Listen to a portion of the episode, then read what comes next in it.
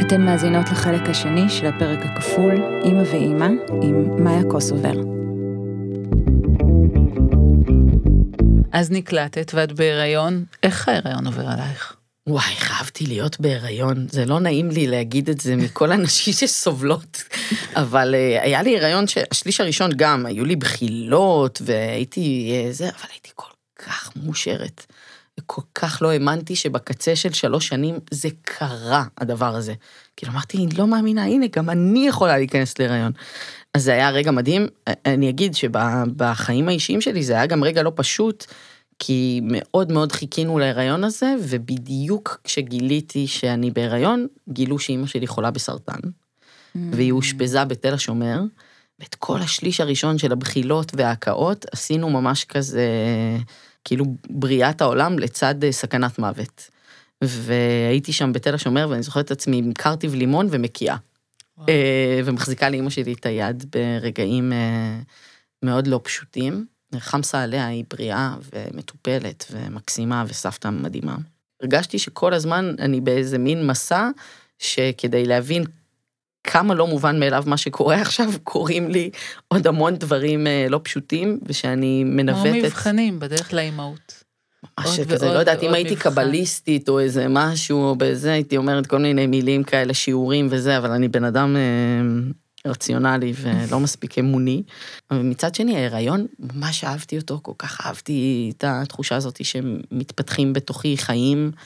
ורותם צחקה עליי שהפכתי להיות סאחית רצח, כל הזמן הצטלמתי. כל, אני בן אדם שלא אוהב להצטלם, אני ברדיו בכלל. רק רציתי כל היום לצלם את הבטן שלי ולהגיד כאילו מטורף, גדל פה בן אדם. הכרת תודה מטורפת. כן. וסיפור לידה, אנחנו פריקיות של סיפורי לידה, אז מה, תספרי לנו את הסיפור לידה של זוהר. אז פשוט, בגלל שעד אז לא היה פשוט, היה חייב להסתבך גם השלב, השלב הזה. הגעתי לאיזה בדיקה שגרתית, הרופא שלנו, שאני אמליץ עליו בטירוף, כי הוא הסוקר בעיניי הכי טוב בארץ, פרופסור בועז וייס. הגענו אליו לבדיקה, זאת הייתה סקירה ראשונה, אני חושבת, והוא זיהה שיש לי משהו שנקרא ואזה פרביה, שזה כלי דם של העובר בעצם, שנפרד מהשלייה ונמצא על הפתח של תעלת הלידה. ועל כן שמו, ואזה, ויין, פרביה. נמצא לפני... פתחי. הפתח. ובמצב כזה אי אפשר ללדת בלידה וגינלית, כי לידה נרתיקית יכולה ממש להיות מסכנת חיים עבור העובר, והפתרון הוא לידה קיסרית. נכון. אני בדיוק בשלב הזה קוראת את הספר טבעי ללדת או משהו כזה. לידה פעילה. מדמיינת, כן, מדמיינת כל מיני סצנות שבהן אני... קורעת ו... בדיוק. ואז הבנתי שזה לא, וסבבה, והתקיילתי לזה די מהר. כאילו היה איזה רגע אחד, בעיקר נורא נורא פחדתי על החיים שלו, כי אמרתי, מה לקח לנו כל כך הרבה זמן כאילו להראות וזה, למה יש עכשיו משהו שמסכן אותו? אבל התמודדנו עם זה די מהר, והיינו עטופות באמת בצוות רפואי מקסים. ואז אה, בשבוע 34 יש איזו סצנה מצחיקה, או קצת לפני, 33 פלוס משהו, מתקשרת אליי הרופאה שלי, רופאת הנשים שלי שמלווה אותי ועושה לי גם אה, מעקב הריון, ואומרת לי, מאיה, את יושבת? אז אני אומרת לה, אני בנהיגה, זה נחשב ישיבה. אז היא אומרת לי, את רוצה לעצור בצד? אמרתי לה, לא, Oh תדברי, מה את רוצה להגיד? ואז היא אמרה לי, אני חושבת שאת צריכה להתאשפז בהיי ריסק, הגעת לשבוע 34, כבר אם עכשיו יהיו לך צירים ועניינים או משהו, כל דבר כזה יכול לסכן את העובר, ותגיעי לתל השומר. כאילו, בואי ניתן לך כמה ימים להתארגן, תגיעי לתל השומר וכבר תתאשפזי שם ונקבע לך קיסרי, תהיי שם עד הלידה. אז בעצם אה, התאשפזתי. הלילה הראשון היה סיוט, זה היה כמו טירונות, כאילו, לילה ראשון בצבא כזה עם סקאביאס. להתחייל. ואחרי זה, זאת הייתה תקופה מדהימה. פשוט היה הכי כיף בעולם. שבועיים? שבועיים, כי בעצם ב-36 ילדת? 36 פלוס 2. אז שבועיים בתוך מחלקה, וזה בעינייך תקופה מדהימה. לא, כאילו את גברת פשוט- לימונדה. לא ראיתי כזה דבר. היא שבועיים מאושפזת בהיריון בסיכון, זה היה לה הכי כיף בעולם. לא, אבל אני אסביר למה, בסדר? תסבירי, כדאי. קודם כל, כי הייתי מאוד חרדה בשלב הזה לשלום העובר. ופחדתי שאם יהיו לי צירים, או אם אה, יקרה משהו בשלב מוקדם, אז אני לא אספיק להגיע בזמן, והוא יאבד דם, וכאילו, חס וחלילה, לא עלינו, תהיה לידה שקטה או משהו כזה, כאילו, זאת הייתה אפשרות שהיא בלתי נסבלת בעיניי. וה, וההימצאות שמה, במצב שבו אני ראיתי נשים שנמצאות שם ותוך שתי דקות מגיעות לניתוח קיסרי, זה היה הצלת חיים בעיניי. אז כאילו כבר הייתי רגועה מההימצאות שמה. מי שהייתה בלחץ, אגב, זאת רותם מסכנה, כי היא כל הזמן הייתה צריכה לתזז בין השבועות האחרונים בעבודה לבין בית החולים, וכל הזמן לדאוג, וכל טלפון ממני, זה כזה, בשלב מסוים היא אמרה לי, אל תתקשרי אליי. תשלחי לי רק הודעות, אני לא רוצה לראות שיחה שלא נענתה ממך, זה מלחיץ אותי. אז היא הייתה גם זאת שנשאה את כל המתח והלחץ, אני הייתי עטופה ומוגנת. והדבר השני זה שבאמת, ההיי ריסק בתל השומר זאת מחלקה מדהימה. יש בה צוות רפואי מדהים, ומה שקרה זה שהיינו כמו באיזה סרט כזה, שבערב, כשהרופאים והרופאות היו נעלמים הביתה, היינו משתלטות על החדר אה, רופאים. כמו ילדים שהשאירו להם את הבית. ממש. ההורים הלכו. הם השאירו לנו את המפתח, והיינו פשוט מעבירות שם הרצאות, סדנאות, בייבי בום, פופקורן. הבאנו, אה, הייתה לנו חבורה שהם הפכו להיות חברות שלי ממש טובות בשנתיים וחצי האחרונות, נשים שהכרתי שם במחלקה. אחת מהן, אגב, בעקבות האשפוז הזה, הלכה ללמוד סיעוד ורוצה להיות מיילדת, והם הזמינו פדיקור מניקור ולקים ויום תספורות, ואתם לא מבינות, עשינו שם שכונה של ה life, כאילו. ואפילו היה עצוב לעזוב את המחלקה ולעבור ליולדות, כי היולדות זה היה כזה downgrade לעומת הבית מלון הזה. והסיפור לידה עצמו של זוהר, קרה לי שם גם איזה נס חמוד, והרופא שילד אותי, איתמר, הוא חבר שלי מהצבא, והוא היה בניתוח הקיסרי. ידענו שהוא יהיה, זה היה כזה איזה רגע של ביטחון לדעת שיש שם מישהו אה, קרוב. וכשקיבלתי את הזריקת אפידורל, הוא חיבק אותי אה, מקדימה, ממש כזה נתתי לו חיבוק חזק, וקיבלתי את הזריקה, והורדמתי, ואז רותם נכנסה לחדר, וזה היה קיסרי ידידותי. וידעתי בדיוק מה הולך להיות שלב אחרי שלב, זה היה עם המון המון ביטחון. זה היה איזה רגע חמוד שאיתוש אמר, אה, איזה שיר לשים לכם ברקע? ואז שמו לנו את כל הדברים היפים באמת של דניאלה ספקטור המקסימה, שסיפרתי לה, כתבתי לה על זה, שזה השיר שליווה את הלידה של זוהר, ובכלל את כל התהליך הזה, כי באמת דבר מאוד מאוד יפה שלקח הרבה זמן עד שהוא הגיע לעולם. ולכל הצלילים האלה אה, חתכו אותי לשתיים. הוציאו את זוהר, וכמו במלך האריות, הרימו לנו אותו מאחורי הווילון, ותוך מספר דקות הוא היה על הידיים של רותם, ואחר כך היינו ביחד איזה 40 דקות בהתאוששות, וזה היה מדהים. וואו. ואז נפרדנו, ואז יום אחרי זה קמתי והבנתי שחתכו אותי שתיים. מדהים לשמוע שמצב רפואי שהוא נחשב נדיר, פרביה, פתולוגיה, ודורש איזה אילוץ וממש שינוי של פרספקטיבה, מאפשר לך לחוות כזאת לידה. אני חושבת אבל שכל התהליך שלנו מההתחלה הוא תהליך שכזה, כל הטבעי-טבעי הזה, זה לא עובד עם לסביות, כאילו. אנחנו לא יכולות להיכנס להיריון בצורה הטבעית.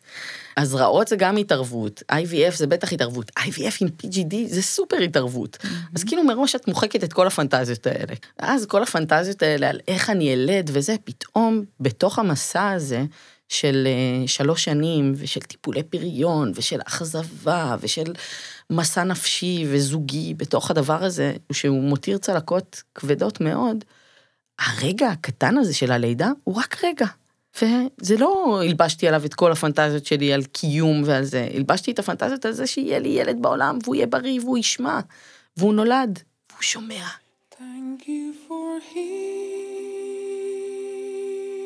ואם היית אומרת לי לפני uh, שש שנים, כשהתחלנו את המסע הזה, זוהר היום בן שנתיים וחצי, עוד מעט שלוש. שיהיה לי ילד, ושהוא יהיה כזה מתוק, חמסה עליו, ושכאילו הוא ילך לגן וידבר איתי בבוקר אה, דיבורים ויצטט לי משירים, הייתי כל כך רגועה, כי החשש שלי היה שבכלל לא נצליח להגיע לנקודה הזאת. שווה כל תפר. טוב, עכשיו אנחנו כבר אה, אימהות. כן. אתם כבר הרבה זמן אימהות. לא, אני מקפיצה אותך כבר ככה לשלב הקצת אחרי. ואם אנחנו ככה מבקשות uh, ממך לת... לתמצת את סיפור האימהות שלך, במה היית רוצה לשתף אותנו? אני מקליטה את זוהר מהרגע שהוא נולד. וכל הנושא הזה של התפתחות השפה הוא הכי מקסים בעיניי. ממש מהפרשנויות הראשונות, בדיוק רותם ואני הזכרנו לפני כמה ימים בזה שכשהוא היה תינוק היה אומר נהי, כשהוא היה רעב, נהי. אז יש לי המון המון הקלטות קוליות שלו, והיום השיחות איתו הן פשוט uh, unbelievable, כאילו אני מקליטה אותו כל ערב, ולפני כמה ימים הוא אמר לי, אמא, אני מרגיש את כל הרגשות. זה היה רגע מקסים. או שהוא אמר, אה, אני מפחד, אז אמרתי, ממה אתה מפחד, מאמי? אז הוא אמר, מפני החושך, אבל הוא מסתכל אותיות, אז הוא אמר, מפני השוכך. אה, אז הרגעים האלה של אה, העולם נברא במילים, והשפה שלו היא לא מובנת מאליה, בטח על רקע החרשות של ההורים שלי, ועל רקע זה שהם לא למדו לדבר בצורה ספונטנית. אז זה קסם בעיניי, ואני מרגישה נורא צעירה בתוך המסלול הזה של האימהות, אתם כאילו אימהות ותיקות פה. יושבות, מתפזמות עליי, כאילו, מה יש לי להגיד על אימהות? אני שנתיים וחצי אימא. מעניין אותנו מה היא אימהות עבורך. היא דבר מדהים, ואני רוצה עוד כאלה. עוד פודקאסטים ועוד ילדים. ו... וזה המסע האמיתי בעיניי, הלידה היא הפתח, היא השער נכון. לדבר הזה. אבל קודם כל, אני הייתי במאניה אחרי הלידה, במאניית אלוהים, חבל על הזמן. אל תקרבו אליי בכלל, אני אלוהים. אחרי שעברתי את כל המסע הזה. אבל היום גם אני מרגישה שהאימהות מאוד מאוד מתאימה לי, ועשתה לי מאוד מאוד טוב, והוא איש קטן בעולם שממלא אותי במחשבות ויצירה ושמחה ודעת. יש גם רגעים שיש לו טנטרום או שהוא בלתי נסבל, אבל uh, הם מאוד מאוד נסלחים לו, הרגעים האלה. בחרתי גם אישה טובה לעשות את זה איתה ביחד. ואז זה מפה לוקח אותי רגע למשפט הזה, יש אה, שיר כזה, לא? אמא יש רק אחת. כן. עכשיו, אתן שתיים. כן. אה, אימהות לסבית זה עניין, אה, זה מורכב יותר מאצל זוג הטרו, יש באמת רק אימא אחת, איך מחליטים על כל הדברים האלה? מה, מה עושים שם? אז רחל המשוררת אמרה רק על עצמי לספר ידעתי, ואני מרגישה שזה מאוד מדבר אליי. קודם כל, אני אוהבת את זה שאנחנו שתי אימהות. וזה לא מוזר לי, גם אני לא גדלתי במשפחה אה, אה, הטרונורמטיבית, זאת אומרת, כן, היו לי אמא ואבא, אבל הם היו חרשים, וידעתי שהם אחרים, וגם זוהר יודע שזה שיש לו שתי אמהות זה אחר. במשחקים שלו, נגיד, הוא משחק עם אה, שני קופים, אז הוא אומר, הוא האבא, היא האימא, זה כזה, זה לא שכל המשחקים שלו זה על שתי אמהות. אה, או שלפני כמה ימים שאלנו אותו מה הוא רוצה להיות שהוא יהיה גדול, והוא אמר, אני רוצה להיות אבא. זה כל כך הקסים אותי שילד בן שנתיים וחצי, שאין לו אבא, אומר שזה מה שהוא רוצה להיות, זה, זה היה מדהים.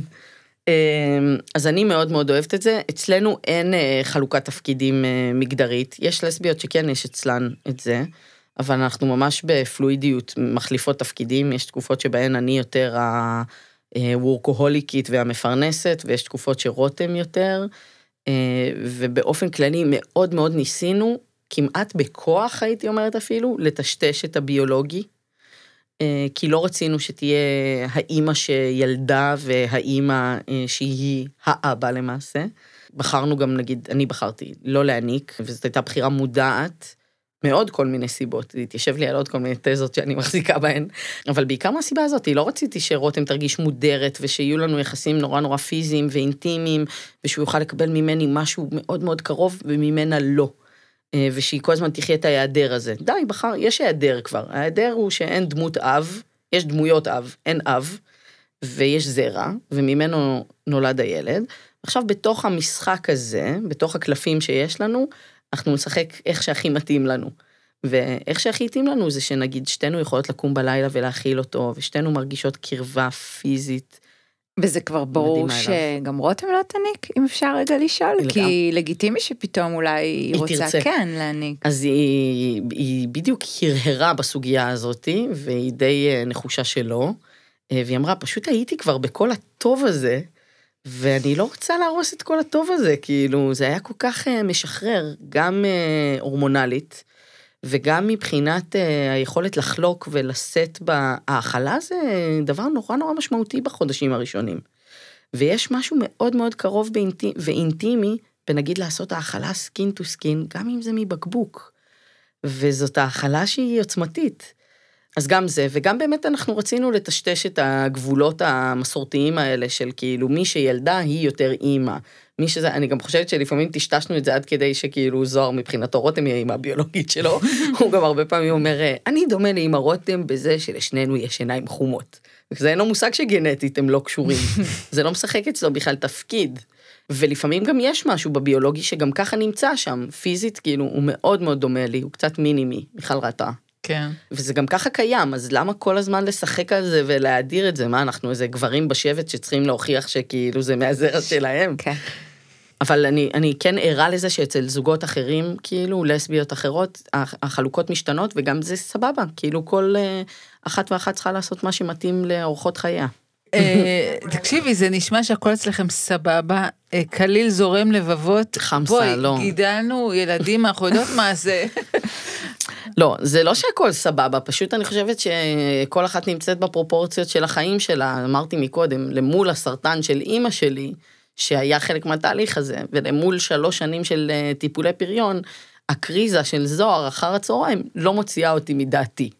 או כאילו יום שהוא אה, לא מוכן ללכת לישון בו, או שהוא אה, נידי ובוכה, או וואטאבר. אבל יכול להיות שגם זה ישתנה. נכון לעכשיו זה מה ש... וזה ממש לא שהכל סבבה וזורם, פשוט אנחנו, אני חושבת, עושות בחירות שהן יותר טובות לנו, ומוותרות על הרבה מהפנטזיה. דיברנו מקודם על פנטזיות. אז אנחנו אה, נשים שאוחזות במציאות ולא בפנטזיה. אגב, אנחנו גם לא נראות כמו כל מיני אה, דמויות אחרות מהאינסטגרם, ואנחנו אוכלות מלא פחמימות, שמנמנות ונהנות, ויש לי כל מיני דברים להגיד על זה. אני לא מכבסת, החלטתי להיפטר ממכונת הכביסה, ואני שולחת את הבגדים שלי למכבסה, וגם אם זה אומר שאני לא אטוס לחו"ל, היומיום שלי יהיה טוב יותר, כי אני לא מכבסת ולא מקפלת, וזה פשוט פעולה שנמנעה ממני, טוב, זה חתרני, חתרני, זה יותר גרוע מלא להעניק. נזמין אותך לפרק כזה גם כן, איך את עושה את זה אחרת טוב, טוב, אבל לא, באמת, בוא שנייה נתכנס לזה ברצינות. ממש לא הכל סבבה אצלנו, ועוברים עלינו דברים מאוד מאוד לא פשוטים, גם הגורל כאילו לפעמים מכה בנו וכזה, וזה נורא. אה, וההורים שלי שניהם חלו בסרטן באותה השנה. והיינו צריכות חמסה עליהם להתמודד איתם ועם תינוק אה, בן שלושה חודשים בבית. וזה היה מאוד מאוד קשה. אז הרבה עזרה מהסביבה ותמיכה ומשפחה ואנשים שעוזרים בכסף גם. כן, וגם יש לך הרבה מאוד תודעת יש, אה, שזה מאוד בולט. רוצה להסביר את זה? אמ, את מאוד בהכרת תודה. על המון המון דברים שלאחרים נראים מובנים מאליו. אולי כי נולדת להורים שלא היית, היה להם יכולת לשמוע, ולך יש. וזה נשמע כאילו משם זה נולד לך, שיש לך, וגם דברים יותר מורכבים, את מוצאת בהם איזה תודעת יש. אני אוהבת ואת, את הפרשנות הזאת. ואת בהכרת תודה. אז כבר אה, ככה מאוד אה, מעורר השראה. אז רגע, רגע, אני חוזרת לנושא שלנו. ספפו הייתה משוררת יווניה, היא חיה באי לסבוס, ובשנת 600 לפני הספירה בערך, והייתה לה בת. חוץ מזה, לה, הייתה לה חיבה לנשים, והיא הפכה את החיבה הזאת לשירי אהבה. והסיפור שלה הצית את הדמיון של משוררים שבראו לה בת זוג דמיונית בשם ביליטיז. ואז אני קופצת איתכם בזמן, בשנת 1956, באספה של ארגון בשם בנות ביליטיז, עולה לראשונה הדיון על אימהות לסבית. בשנות ה-70, עשור אחר כך, יש כבר קבוצות אקטיביסטיות באמריקה ונחקקים חוקים, ואז, ב-1982 נפתח בנק זרע בקליפורניה.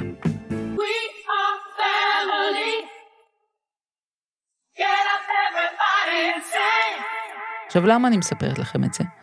כי זאת הייתה הפעם הראשונה שבנק זרע הסכים לתת שירות לזוגות לסביות או לאמהות יחידניות.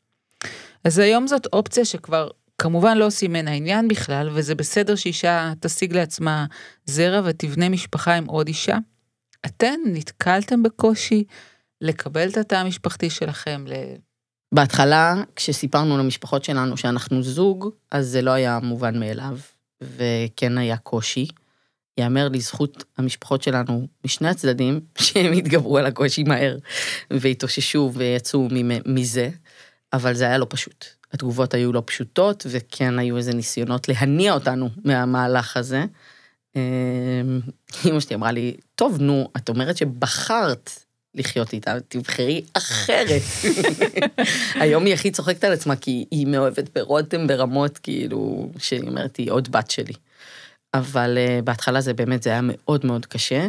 אני חושבת שכן הייתה איזו נקודה בזמן שרותם ואני החלטנו להתחתן, ועשינו טקס, והזמנו משפחה וחברים, וזה היה איזה מין רגע של אשרור כל המהלך הזה, ושל כאילו אנחנו אוהבות אחת את השנייה ומתכוונות uh, להקים משפחה ביחד. ולחיות ביחד. אבל זה היה ממש ממש ממש לא פשוט בהתחלה. אגב, הכרת היש, זה, זה רגע כזה שאת מאוד מאוד מאוהבת, ואת חושבת שמצאת את הדרך שלך בעולם. אצלי זה לא היה איזה רגע של הבנתי שאני לסבית ואני יוצאת מהארון, כמו הרגע שפשוט התאהבתי במישהי שהיא הכי מתאימה לי בעולם הזה, ויכולים להיות לנו חיים ממש טובים ביחד. אה, ופתאום את חוטפת כאפות אה, מהסביבה על זה שאולי לא. ולגבי האופציה של אה, לייצר חיים, ו... אה, זה מטורף בעיניי ולא מובן מאליו, ואני אחזור לאותו סיפור שסיפרתי על האנשים אה, שבוחרים לעשות, לייצר חיים מזרע של אדם שאיננו כאן יותר. אני זוכרת שכשנכנסתי לערוך את הסיפור הזה ולצאת להקלטות, כל הזמן חשבתי, וואו, זאת החלטה משונה. הם משחקים אותה אלוהים, מה כאילו, איך אפשר לייצר חיים מזרע של אדם שאיננו כאן? ואז אמרתי, רגע, אבל לפני כמה שנים אולי אמרו את זה על מה שאני הולכת לעשות, ועל לסביות, וכאילו, the times they are changing, העולם משתנה, וטכנולוגיות פריון מביאות עוד הזדמנויות, ועוד אתגרים מוסריים, ועוד שאלות. כאילו, כל הספר הזה שהתחלנו איתו, של כיצד באים תינוקות לעולם, הוא פחות ופחות רלוונטי לחיים שלנו היום. אז אם באמת את כבר אה, מעלה ככה את עניין המבחנה, עולה לי השאלה, מתי משתפים את הילד בסיפור של איך הוא בא לעולם? ככה את אותו ספר, כיצד באים תינוקות לעולם בצלחת פטרי, סימן שאלה? מה, מה, איך, מה תהיה הגרסה שלכן? אז הגרסה שלנו, קודם כל, אני חושבת שסגרנו בתוכנית הזאת, שנייצר אותה שלושתנו ביחד. אה, אבל זוהר עוד קטן, אני חושבת שתשובה לשאלה הזאת היא ברגע שילד מתחיל לשאול שאלות. אני אספר לכם סיפור מצחיק. היה איזה יום שבאתי לקחת אותו מהגן, ואז uh, הוא אמר לי, אמא, למה שתי אמהות? אז אמרתי לו, מה הכוונה, למה אין לך אבא? כי יש לי תשובה מוכנה לשאלה הזאתי. ואז הוא אמר לי, לא, למה באת לקחת אותי רק אמא אחת? כאילו, למה לא באתן שתי אמהות לקחת אותי מהגן? וזה בדיוק היה הרגע הזה שאמרתי, רגע, מה, הוא בן שנתיים וחצי, הוא כבר כן. שואל את זה? לא, הוא לא שאל את זה. Is it a teaching moment? כן, בדיוק. זה הרגע שלשמו הכנתי את הספר הבא. לא, אבל אני חושבת שברגע שהוא ישאל, בטח הוא יהיה בן חמש, שש, מתי שואלים את השאלות האלה? משהו כזה. ואנחנו נשב ונספר לו את ההסבר ונראה לו גם תמונה של הדונר כשהוא היה תינוק. ונגיד לו שאם יום אחד הוא ירצה לראות אותו, הוא יראה אותו, ויכול להיות שהוא ירצה, ויכול להיות שלא. וגם עכשיו הוא יודע ששתי אמהות זה לא רגיל, והוא לא חי בעולם סטרילי, והוא גם אמר, לעלמה מהגן יש שני אבות, לי יש שתי אמהות, לדורון יש אמא ואבא. והוא גם יודע שיש לו סבא וסבתא חרשים, הוא גם יודע את שפת הסימנים, והוא כאילו נע ונד בעולם שהוא לא בועה. טוב, נשמע מהצד שהוא ילד מדהים. חמסה ש... עליו, חמסה, חמסה, שמכיר חמסה. מורכבות, ויש לו כלים להכיל שונות. כן. קשב ורגישות גבוהה ביותר. חמסה, חמסה, חמסה, חמסה. ותגידי, זה היה ברור מההתחלה שתביאו ילדים? כי הרי זה לא ספונטני, ובטח מתקיים דיון, וישר אני גם חושבת, איך החלטת מי תהיה הראשונה? כי זה שתי אמהות. סעיף הגיל. אה, אוקיי, הייתי... נכון, רותם הייתה צעירה, צעירה יותר. יותר, והביציות שלה אה, יכלו לחכות, ואני גם לא יכולתי לחכות כבר, וגם הביציות שלי לא יכלו לחכות כבר, וגם ידענו שיש את כל ה issue הגנטי אה, אה, להתמודד אה, איתו, וגם ממש ממש תמיד אהבתי ילדים ולטפל בילדים. הייתי בייביסיטרית אה, ומטפלת של תינוקת אה, אחרי הצבא, ובשנת שירות שלי טיפלתי בבית תינוקות, ואני הכי אוהבת בעולם את השלב הזה, מתה עליו. ונגיד שרותם עכשיו כבר בסוף הריון. חמסה, חמסה, חמסה. שום בצל. איזה כיף לרותם. חמסה. ואיזה כיף גם לך, אני מניחה. חמסה.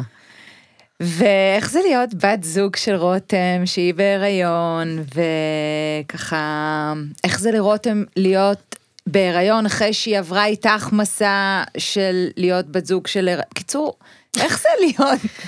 זה מטורף, אין לי מה להגיד על זה, כמו שאת, אני מסתובבת בעולם, זה לא כמו חוויה גברית של כאילו, אין לי בכלל את היכול, לגבר, כן? אני מדברת עכשיו כן. בקולו של גבר, אין לי בכלל את היכולת הזאת להיות בהיריון.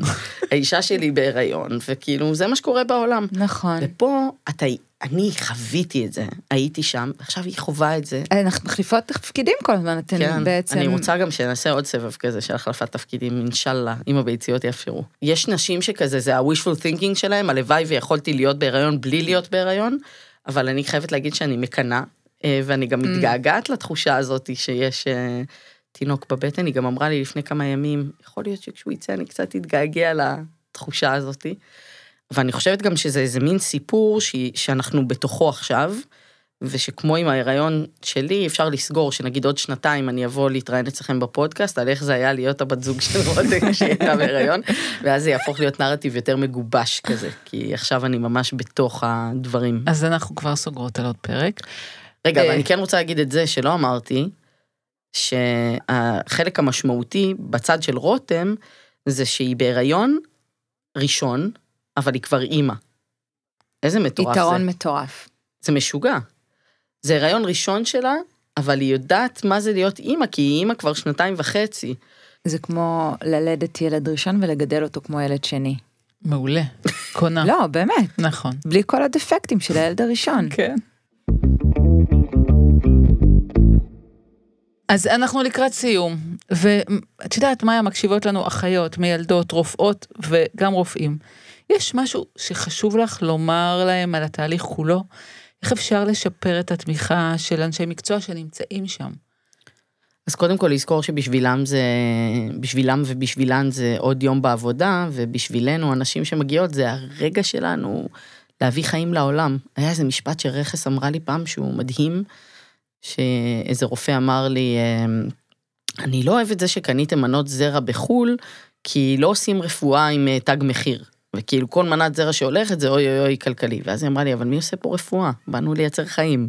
יואו. וזה משפט מאוד מאוד חזק שהולך איתי. ובשבילנו באמת לראות את זה שזה הרגע שבו אנחנו מייצרות חיים, ואנחנו זקוקות לעזרה ולליווי הרפואי בתוך התהליך הזה, זה רגע מאוד מאוד חשוב. ולעצור, להסתכל על האישה ולשאול אותה מה שלומה, ואיך היא מרגישה בתוך התהליך הזה, כי יש מורכבות רגשית ונפשית מאוד מאוד גדולה במסע של, אה, וזה לא משנה אם זה הזרעות, או אה, IVF, או PGD, או גם וגם וגם.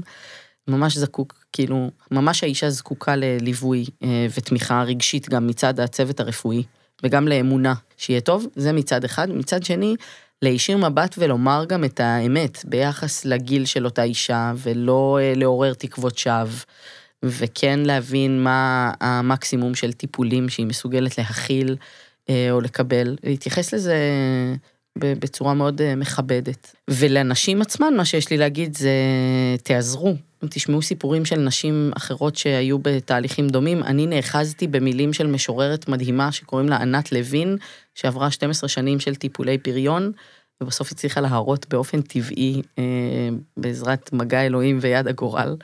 אה, ובסוף התהליך הזה כתבתי לה הודעת וואטסאפ, שהמילים שלה תמכו בי וליוו אותי, ושהשירים שלה ושל הבן זוג שלה היו לי אה, ספר תנ"ך קטן.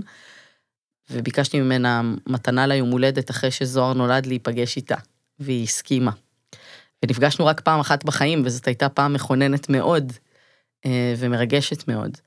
אז אני חושבת שכאילו סיפורי חיים של אה, אחרים ואחרות מאוד יכולים אה, לעזור כאן, וליווי ותמיכה.